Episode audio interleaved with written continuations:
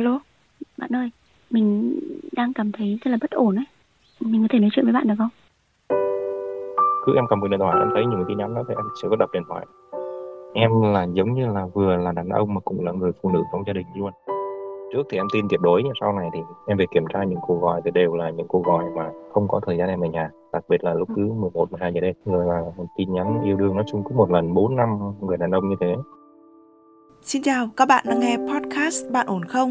Nơi bạn luôn luôn được lắng nghe. Em coi một cái tin nhắn, em kiểu mình không còn một cái cảm giác gì nữa gì. Nó quen một người ở trong công ty, mà cái người đấy là chính em nuôi cho ăn tại đợt dịch á. Có lẽ con người em đọc theo người ta nói, có thể em là bị một cái gì đó nó không thể dứt bỏ được, thì phải cũng hiểu người ta cũng tha thứ. Chương trình có sự đồng hành của nhãn hàng Inat, thương hiệu liên kết với Hội Liên hiệp Phụ nữ để hỗ trợ các chị em bảo vệ bản thân, làm chủ cuộc sống. Các bạn có thể tìm nghe Bạn Ổn Không trong chương mục podcast của báo Venice Press hoặc trên các nền tảng khác như Spotify, Apple Podcast hoặc Google Podcast.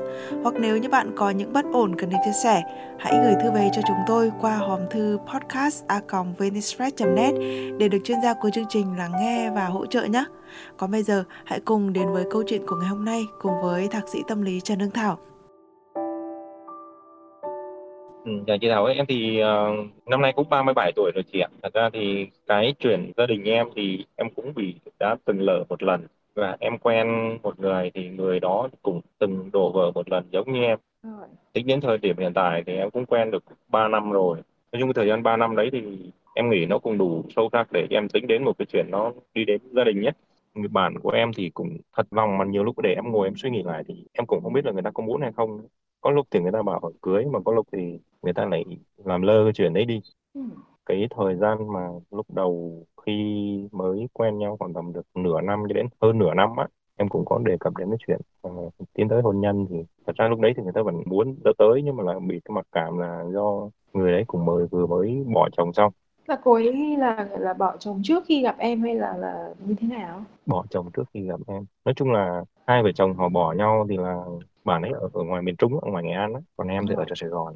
Còn em có liên lạc với nhau thì bạn ấy bỏ chồng luôn và vào trong này với em. Vào thì nói chung cũng có những lời đàm tiếu này nọ kia, cho nên là khi đó người ta lại không muốn tiến tới hôn nhân lúc đó vì là nó cũng nhiều tiếng này nọ kia. Bạn ấy bảo chờ đến khoảng tầm 2 năm đến 3 năm nếu mà lấy đến với nhau thì họ cưới. Công việc của em thì nói chung cũng khá ổn định, thu nhập cũng khá là tốt, cho nên là mọi việc khi cô ấy vào ở trong này với em thì em ngoài việc lo cho hai đứa nhỏ của em với là chu cấp cho mẹ nữa thì với là em lo toàn bộ gọi là cái việc ăn ở rồi bất cứ mọi chi phí cho cô ấy để gia đình cô ấy. Nhiều lúc có một việc gì thì em cũng đều sẵn sàng chi ra. Có bây giờ em suy tính đến điều đấy thì em đã xác định thì em sẽ lấy mà. Nhưng trong khoảng thời gian hơn nửa năm đấy thì em bắt đầu em thấy trong điện thoại của cô ta thì là cứ nhắn tin gọi điện những lúc mà cái thời gian mà nó thời gian em không ở nhà. Trước thì em tin tuyệt đối, nhưng sau này thì em về kiểm tra những cuộc gọi thì đều là những cuộc gọi mà không có thời gian em ở nhà. Đặc biệt là lúc cứ 11, 12 giờ đêm, người là tin nhắn yêu đương nói chung cứ một lần 4-5 người đàn ông như thế.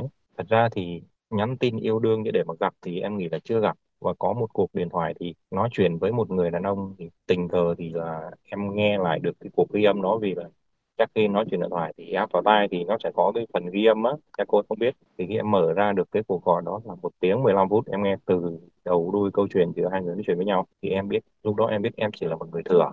Em cũng có làm lớn chuyện lên, nói chung để mà làm một gì quá đáng thì em cũng không làm, nói này nói kia rồi em cũng đập cái điện thoại đi. Thì đó là nói chung em nghĩ đó là cái lớn chuyện nhất của em thôi, chứ không có gì quá đáng hết á. Được trong một vài ngày thì em cũng nguôi ngoai đi, thì vì tại cũng đang ở chung nhà chung phòng với nhau mà nguôi ngoai đi thì cô ta bảo là xin lỗi em và mong em tha thứ.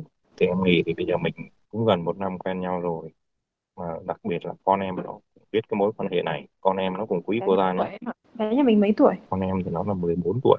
Em cứ nghĩ cho con thôi, cứ nghĩ đi nghĩ lại cho con. Thứ hai nữa em cũng là một lần đợi như thế rồi, bây giờ có rùm beng lên nữa thì cũng con mình nó cũng không coi ra gì hết. Thế em cũng thôi để tha thứ đi, để quay lại bắt đầu từ đầu, coi như là mình lờ rồi thì coi như đây cũng là mình bắt đầu quen lại người ta từ đầu thôi, coi như quá khứ bỏ trong đầu em vẫn luôn nghĩ như thế. Thì xong được một thời gian thì em nói chung cũng vui vẻ đã được hơn 1 tháng thì em lại mua điện thoại khác, cũng vui ngoài đâu được khoảng nửa tháng. Thì khi em lục lại điện thoại lại có tới 2 người cùng nhắn tin yêu đương. Thì thật ra là người ta có một cái nick ở trên Facebook và có cái phần hẹn hò ấy chị, vào cái phần hẹn hò đó là người ta tự hẹn hò với nhau để gặp mặt trên đấy. Cho nên em biết được thì xong quay qua có những cái nick ở trong Facebook thì là những cái người từ trước mà em đã nói rồi vẫn cứ liên lạc với các đối chủ nhau. Em lại bực lên, em lại nói chung là hôm đó em đập điện thoại tiếp. Thì xong em bảo là em từ bỏ thì em không thể tiếp tục được nữa. Có lẽ con người em đọc theo người ta nói, có thể em là bị một cái gì đó nó không thể dứt bỏ được từ vải. Thế nên cũng hiểu là các em cũng tha thứ. Xong lần nó tha thứ thì cô tên làm trong công ty, thật ra cô tên đi làm thì cũng chỉ lương được 4-5 triệu, làm chẳng đủ phấn son cho cô ta dùng, chứ đừng nói chứ làm để chi tiêu trong gia đình. Thì tiền cô ấy thì cô ấy dừ, còn tiền em thì em làm thì em lo gia đình, em còn lo ngược cho bên gia đình của ta nữa. Thế thì vào công ty đấy làm, công ty gỗ cũng nhỏ thôi, làm thì cũng quen người này người kia. Xong em biết thì em lại không cho làm đó nữa, em vào chuyển chỗ làm thì chuyển về ngay trước cái phòng em ở, đối diện cái phòng luôn. Thì em nghĩ đó là một sự an toàn để mình giữ lấy cái hạnh phúc mà em đang muốn giữ. Em làm thì em làm hiện tại thì em đi suốt đó chị, em không có thời gian ở nhà mấy, 1-2 giờ sáng em đi rồi có khi 9-10 giờ khuya mới về cơ. Thế nên qua đấy làm được một thời gian thôi thì em thấy hiện tượng trong điện thoại bắt đầu là giấu em, gọi là không cho em đụng tới điện thoại. Em biết chắc chắn là có chuyện ở bên đấy. Đến xong về thì là em lấy điện thoại, khi cô ta ngủ thì em lấy vân tay cô ta mở lên để em vào cái lục điện thoại. Thì chỉ biết khi em biết một cái tin mà đúng em coi một cái tin nhắn, em giống như kiểu mình không còn một cái cảm giác gì nữa chị. Nó quen một người ở trong công ty mà cái người đấy là chính em nuôi cho ăn tại đợt dịch á. Dịch thì em vẫn nuôi cho ăn được, gọi là cho này nọ kia thì mọi thứ em vẫn ok. Mà cái người đó thì nó kém cô ta tới 10 tuổi cơ. Nó mới có 22 tuổi mà cô ta đã 34 tuổi thì là thành ra 12 tuổi. Rồi yêu đương với nhau thì cũng có cái này cái kia với nhau rồi. Và trong khi đó là ở sát phòng với em luôn mà vẫn có thể như thế được. Thế nên em bức xúc quá, em kêu thằng kia ra. Thế là nó sợ em đánh thằng kia, thế nó mới ra. Nó ra nó ngăn em lại. Thế nó cứ 1-2 nó banh thằng kia. Thế em hỏi bây giờ qua một lời em cứ nói đi. Thế em thương anh, em thương Tuấn. Nó bảo là em thương thằng Tuấn, em không thương anh. Rồi lúc đấy em lại đọc điện thoại tiếp. Cái ngày hôm đó thì thằng đó nó xin nghỉ và nó chuyển nó đi nơi khác luôn. Thế hôm đấy nói chung thằng kia nó đòi đánh cả em mà. Thế xong hai đứa nó còn nói chung nó có tình tứ với nhau trước mặt em để giống như là nó chứng minh là tình yêu của họ chị. Xong một ngày hôm đó thì khóc lóc van xin em bảo là bây giờ em sai như thế rồi, anh bỏ qua cho em lần này. Là sự việc này là mới chị, mới cách đây được 3 tháng thôi. Em không hiểu tại sao em vẫn bỏ qua chị ạ. Mà người đó là người này là một người dân tộc Thái cái chị. Không biết là em có bị cùa hay là bị gì hay không nữa. Em vẫn bỏ qua. Bỏ qua thì là cô ta cứ đòi em bảo bây giờ thế nên ấy thì xong nói chuyện được một vài bữa thì cô ta bảo là tại vì anh không cưới em cho nên là bây giờ em đang còn là độc thân thì em vẫn có thể quen người kia, anh không có quyền cản. Thì em cũng tặc lưỡi, em nghĩ nếu nó nói thế thì cũng đúng thôi, cũng chẳng có gì sai. Vợ chồng thì mấy có quyền như thế, thì còn nói như thế thì thôi mình cũng phải suy nghĩ ngược lại thì cũng là cái đúng thôi. Nói chung người đi nghĩ lại thì em vẫn là người để mà suy nghĩ cho con cho cái rồi, mà vì mình cũng đã một lời như thế một lần rồi. Bây giờ chuyện này có gì chăng nữa thì mình cũng chả được cái gì cả.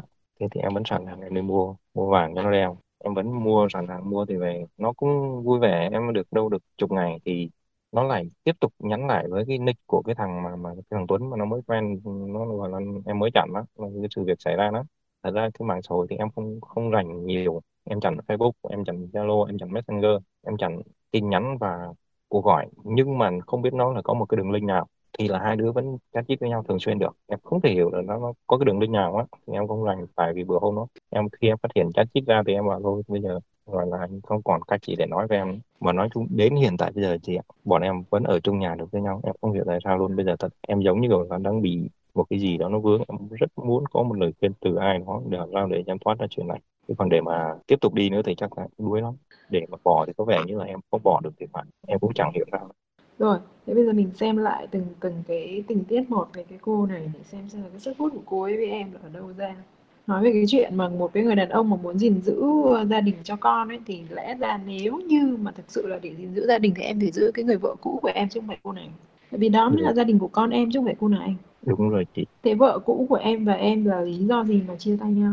Vợ cũ của em cũng có mối quan hệ ngoài luồng và họ nhất quyết bỏ em. Đến hiện tại bây giờ em vẫn nói chuyện với con gái mà thì kể cả con trai thì em bảo bố chỉ mong một điều là cho các con có một tổ ấm, thì mấy đứa nhỏ vẫn bảo con cũng chỉ mong như thế. Nói với mẹ nó vẫn không chịu, mẹ nó vẫn cứ có cái này cái kia ở ngoài rồi, gọi là không cứu vãn được chị ạ. Kể cả hiện tại bây giờ em ly hôn này được 6 năm rồi đấy chị. Chị hỏi xíu là cái công việc của em sao mà đi sớm về khuya dữ vậy? Cái gì mà đi từ 1 giờ cho đến 9 giờ tối mới về? Em làm vận tải, có hôm thì có thể là nói chung đi thì ban đêm thì thường em đi sớm, tầm 1 Ừ. Có hôm 12 giờ sáng em đi, thì hôm nào mình đi gần gần thì còn tầm 9-10 giờ sáng em về rồi. Cái cô vợ của em khi mà em đi đến 9-10 giờ đêm về như vậy thì đời sống vợ chồng thế nào? Cả vợ của em lẫn cái cô mới này. Không, thật ra thì vợ của em trước thì nếu mà em nghĩ cho cùng ra thì để vợ em bỏ thì là một phần lỗi do em. Rồi.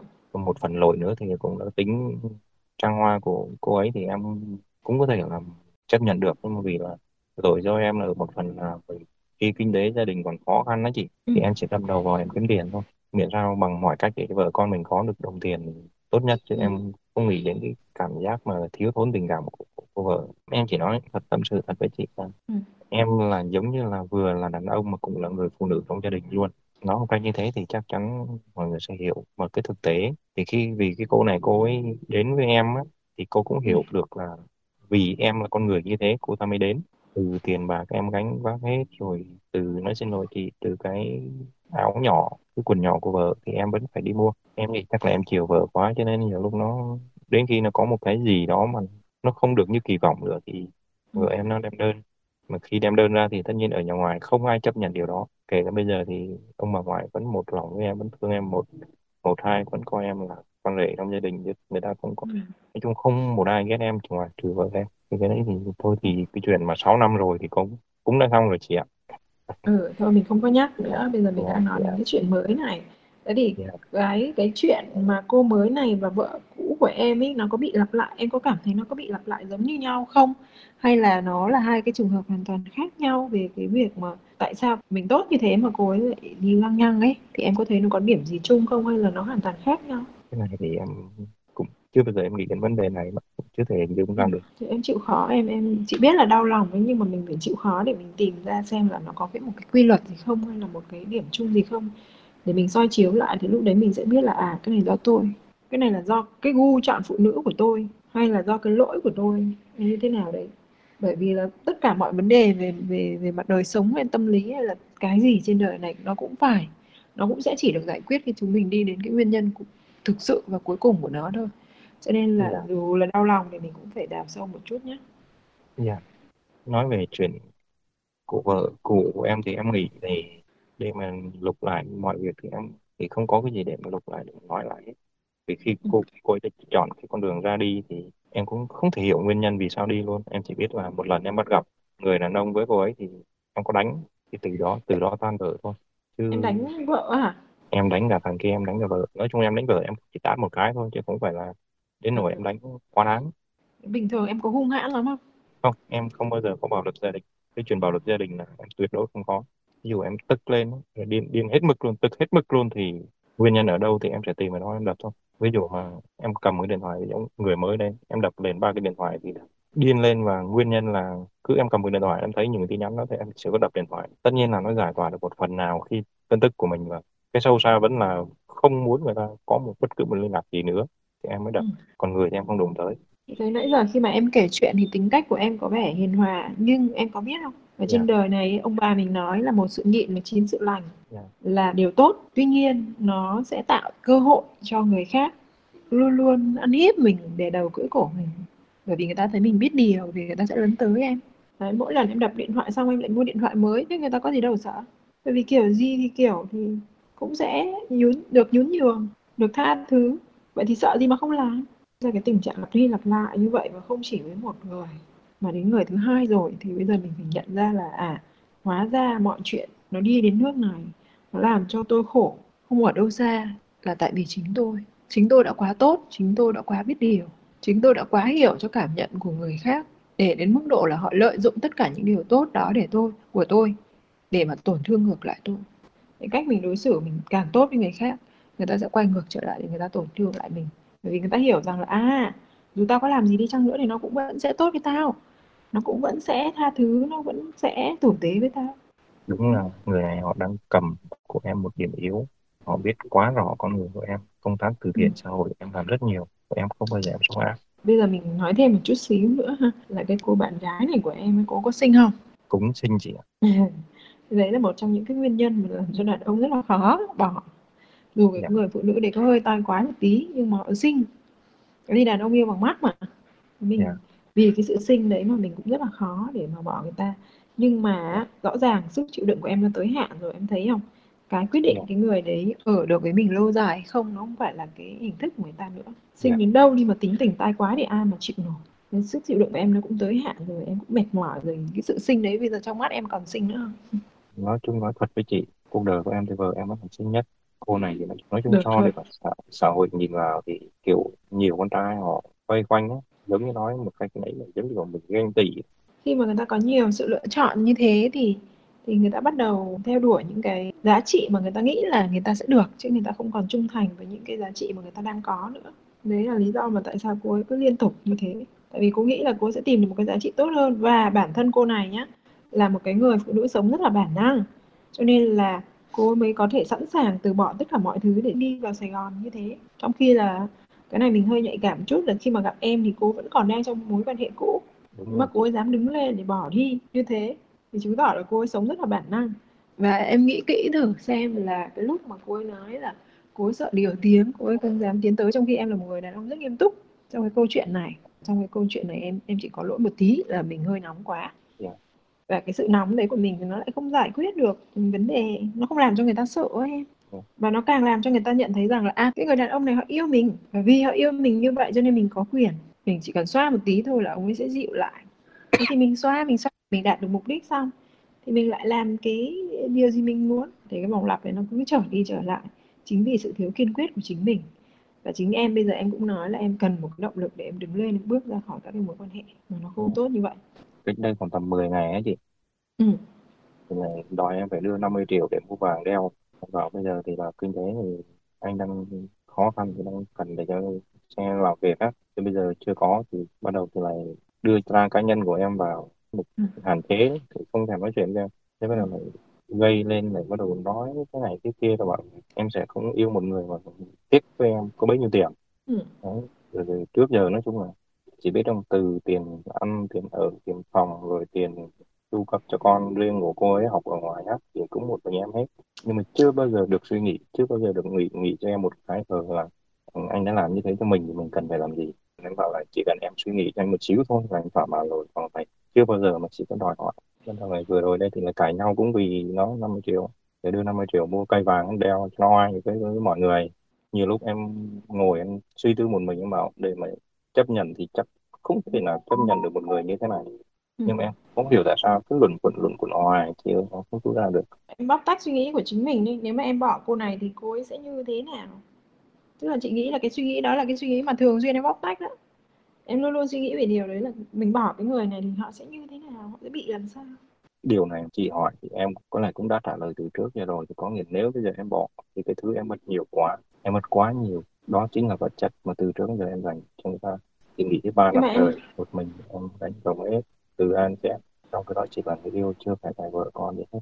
Có lẽ là trong lòng em hơi bị tiếc nuối một tí là vì mình là quá thật lòng, là kết cục của mình nhận thì lại là nó không như mình mong đợi, chắc có lẽ là em hơi tiếc nuối điều này thì vậy. Thì thế, con người mình mà là có chấp niệm, tức là mình đã bỏ ra một cái gì đấy, mình sẽ hy vọng mình lấy được lại một cái kết quả xứng đáng với mình. Nhưng mà không đạt được cái kết quả đấy, mình hơi cố, mình lại cố thêm một tí nữa để xem nó có được hay không. Và cứ càng cố như vậy thì càng đậm sâu vào. Cái này nó giống như là mấy cái vụ lừa đảo về tiền ấy. Và người ta cứ bảo nạp thêm một ít nữa đi rồi sẽ được trả lại toàn bộ tiền, nhưng càng nạp vào thì càng mất hút. Đấy, thì bây giờ em có muốn rơi vào tình trạng giống vậy không? Càng nạp tiền vào để gỡ cái số tiền trước đó mình đã bỏ vào thì lại sẽ càng mất hút thêm tiền. Và cuối cùng là một cái con số khổng lồ. Thế bây giờ em suy nghĩ kỹ dùm chị nhé, là nếu như mình tiếp tục ở với cô này ấy, thì mình có gỡ gạc lại được cái gì không, hay là mình sẽ chỉ càng mất nhiều thêm thôi? Nếu thật ra mà trong tâm tư của em mà bảo để lấy lại của cô ta một cái gì đó là em sẽ không làm được như thế. Mặc dù bây giờ ví dụ cô ta có 2 hay 30 triệu đấy để em lấy lại được một phần nào đấy rồi, nhưng mình bỏ ra thì chắc chắn em cũng sẽ không làm được. Vì cái lương tâm con người em không thể làm như thế. Nhưng mà em chỉ muốn là ví dụ cái kết quả cuối cùng em đạt được là con em có được một tổ ấm, nó không nghĩ bố nó ở như thế mà bố nó cũng không ra gì. Chị không nói về tiền, mà cái mà em mong lấy lại đây nó là tình cảm của em. Thì em suy nghĩ dùm chị xem là từ lúc mà có cái mối quan hệ này thì cái nhu cầu về mặt tình cảm của em nó có được đáp ứng hay không? Em có cảm thấy đủ đầy trong cái mối quan hệ này không? Hay là càng ở trong cái mối quan hệ này thì bản thân em lại càng cảm thấy cô đơn? Người ta khổ nhất không phải là không có ai yêu, hoặc là không có người yêu mà người ta khổ nhất là trong một mối quan hệ ấy, mà mình vẫn cảm thấy cô đơn ấy. Thì em có thấy đủ đầy trong cái mối quan hệ này không? Em nghĩ không chị ạ. Em luôn sống trong một cái sự sợ hãi gì đấy. Trời ơi, ở trong một cái mối quan hệ mà làm cho mình bất an thì đời sống của em sẽ đi xuống đó. Bởi vì là khi mà mối quan hệ bất an như vậy thì em sẽ không tập trung được vào công việc, em không phát triển được một cái gì hết trơn á. Đúng rồi. Không có cái con người lý tưởng mà chỉ có cái người đúng thôi. Cái người đúng ở trong cuộc đời của em ấy là cái người mà sẽ khiến cho em luôn luôn cảm thấy an tâm. Dù họ có làm gì đi chăng nữa, em không bị cảm giác bất an. Dạ. Em không bị lo lắng khi ở bên cạnh họ, em không bị xáo trộn về mặt tinh thần. Và kể cả như hai người ở bên cạnh nhau mà không làm gì đi chăng nữa, chỉ cần ngồi cạnh nhau thôi thì em cũng thấy rất là thoải mái. Em không phải kiếm chuyện để nói với cái người đó. Bởi vì nếu như hai người mà không đúng ấy, là ở bên cạnh nhau mà im lặng nó ngột ngạt lắm. Đấy là phải kiếm chuyện để nói mà. Nếu như mà tìm được một cái người ấy, mà ngay cả khi im lặng ở bên cạnh nhau ấy, mà vẫn thấy thoải mái thì đó là người đúng. Còn cái người nào sai người là cái người mà dù có ở bên cạnh họ, dù nằm trong vòng tay của họ đi chăng nữa thì mày vẫn cứ thấy là có một cái gì đó bồn chồn. Yeah. Thế thì cái này là sai đúng đây. Em nghĩ là đang sai chị ạ. Ừ. Thế nếu mà mình đã có một cái đáp án là sai như vậy rồi mà mình còn cố tiếp tục theo đuổi một cái đáp án sai nữa thì em cảm thấy là mình sẽ đi đến đâu? Mình sẽ đi về đâu đấy? Bây giờ mình có hai cái vấn đề cốt lõi và mấu chốt ấy. Cái thứ nhất là mình tiếc những gì mình đã bỏ ra, nhất là về mặt công sức và tinh thần. Nhưng mà mình chỉ nên tiếc khi nào mà mình nhận được lại một cái kết quả gì đó, mình nhận lại được một cái tín hiệu tốt, hoặc là trong suốt cái quá trình mình phấn đấu cố gắng mình được đáp trả. Còn đằng này rõ ràng ở trong cái câu chuyện của em là em không được đáp trả, em không nhận lại được gì và em chỉ toàn cho đi thôi. Không có một mối quan hệ nào có thể bền vững và phát triển khi chỉ có một bên cho. Tình yêu nó là sự cho đi và nhận lại, chứ không phải là một bên đòi hỏi và một bên cứ cho đi. Đừng có tin vào những cái kiểu lý thuyết là phải hy sinh tất cả vì em cho đi, rồi khi yêu đúng người thì bạn sẽ là công chúa. Không, cái đó là cái trò bịp của mấy đứa con gái để mà đàn ông công cụm tụi nó đó. Yeah. Một cái tình yêu đúng nghĩa là một cái tình yêu mà bình đẳng, cả hai người đều phải yêu thương nhau, phải dành cho nhau cả về vật chất và tinh thần một cách cân bằng. Nếu như nhà gái khả năng kém hơn thì trao đi cho em ít hơn, thế nhưng mà phải có, chứ không có cái chuyện là chỉ có một chiều. Yeah. Như vậy là nô lệ nhà vua mà. Yeah. Em là người làm ra của cải mà em lại phải trở thành nô lệ à? Dạ, yeah. Chị cho em hỏi có một cái như thế này thì người ta nghĩ sao? Cái trang cá nhân thì em có đăng cái hình của hai đứa thì lên trang của em là thì xong... của cô đấy với em ạ. Đúng rồi, người ta không đăng và người ta cũng không chia sẻ, thì em lấy cái điện thoại của cô ta, em chia sẻ cái hình của em lên, xong cô ta thì cầm cái điện thoại của cô ta thì để cái hình đó, nhưng mà không xóa vấn đề đấy, nhưng mà giống kiểu lừa em á. Vâng, giống kiểu lừa em là chỉ có cài đặt lại là chỉ có một mình em thấy thôi chứ không ai thấy. Trời ơi, bây giờ không nói về vấn đề gian dối để cô ta đi thả thính người khác nhé, thì rõ ràng cái việc này là biểu hiện của việc là cô ấy xấu hổ với em. Rõ ràng cô ấy không hề tự hào về cái người đàn ông này, cho nên không muốn gắn với cái mối quan hệ với người đàn ông này. Còn một khi cái người đàn ông này làm cho người ta tự hào, người ta sẽ đi khoe. Tức là khi người ta thật sự yêu và người ta thật sự tự hào về cái người kia là người ta muốn nói với cả thế giới, chứ không phải là cái kiểu mà cứ che giấu giấu như vậy. Thế thì rõ ràng là trong cái mối quan hệ này cô ấy xấu hổ với em mà, cho nên mới che giấu như thế. Thì chị mới nói là đây, cái người phụ nữ này làm gì có yêu em, người ta đang là nhà vua và em là nô lệ mà. Yeah. Thì em vẫn muốn tiếp tục làm nô lệ hay sao? Và chị nói thật nhá, thà mình dồn cái tình cảm và cái sự thời gian cũng như là tiền bạc này vào cho cháu bé đang rất cần cái sự quan tâm của bố này, còn hơn là đi dồn cho một cái người đàn bà mà không mang lại tình cảm cho mình, cũng không mang lại bất kỳ một cái sự lợi ích gì về mọi mặt cho mình. Thế thì thay vì cái thời gian uổng phí cho cái người đàn bà đó, tôi dành cho thời gian con tôi. Em biết không, dần dần cái cuộc sống này nó sẽ xoay vần. Đến cái lúc mà con em trưởng thành rồi thì có thể sẽ có một người tốt đến với em. Thật ra khi em quan tâm một đứa trẻ đủ nhiều, em sẽ rất bận. Và vì em bận rộn như vậy, em sẽ không có thời gian để suy nghĩ về cái người đàn bà đó, cũng như là các cái mối quan hệ khác. Lúc đó mọi thứ nó sẽ trôi qua rất nhanh. Và kiên quyết đi, hôm nay xếp vali cho cô ấy đi ra đi. Vậy khẳng định một cách rất rõ ràng là anh không có tiền nhé em. Anh cũng không thể đi vay vì một chuyện vui vẻ, đeo cho vui, đeo cho oai được. Và em nói một lần duy nhất như thế thôi, để tránh cái trường hợp mà em lại rơi vào cái hiện trạng là cô ấy cứ lải nhải thì em sẽ đáp ứng ấy. Thì em nói xong cái câu đấy em đi cho chị. Dạ. Vâng, các bạn thân mến, thật ra Nguyễn Hằng thấy rằng cái sự cẩn trọng của những người đã từng đi qua đổ vỡ ấy, đôi khi nó khá là khắc nghiệt, nó dẫn đến cái việc người ta sợ hãi một cái sự tan vỡ khác. Sẽ rất là khó để có thể định nghĩa phải làm như thế nào để tìm được người phù hợp, hay là làm thế nào để có được mối quan hệ nghiêm túc và có được tình yêu với đúng người. Nhưng mà mình nghĩ rằng khi mình không có lời giải cho việc tại sao mình không thể quyết định thì có lẽ là cách tốt nhất là hãy tin vào cảm xúc của mình. Hãy nói như chị Thảo là hãy tự bóc tách cảm xúc của mình, cái tình cảm của mình. Khi đó thì mình mới có thể quyết định được. Chúc các bạn có được những hạnh phúc với sự lựa chọn của mình. Còn bây giờ thì Nguyễn Hằng xin phép được khép lại chương trình của chúng ta ngày hôm nay tại đây. Xin chào và hẹn gặp lại các bạn trong những chương trình sau.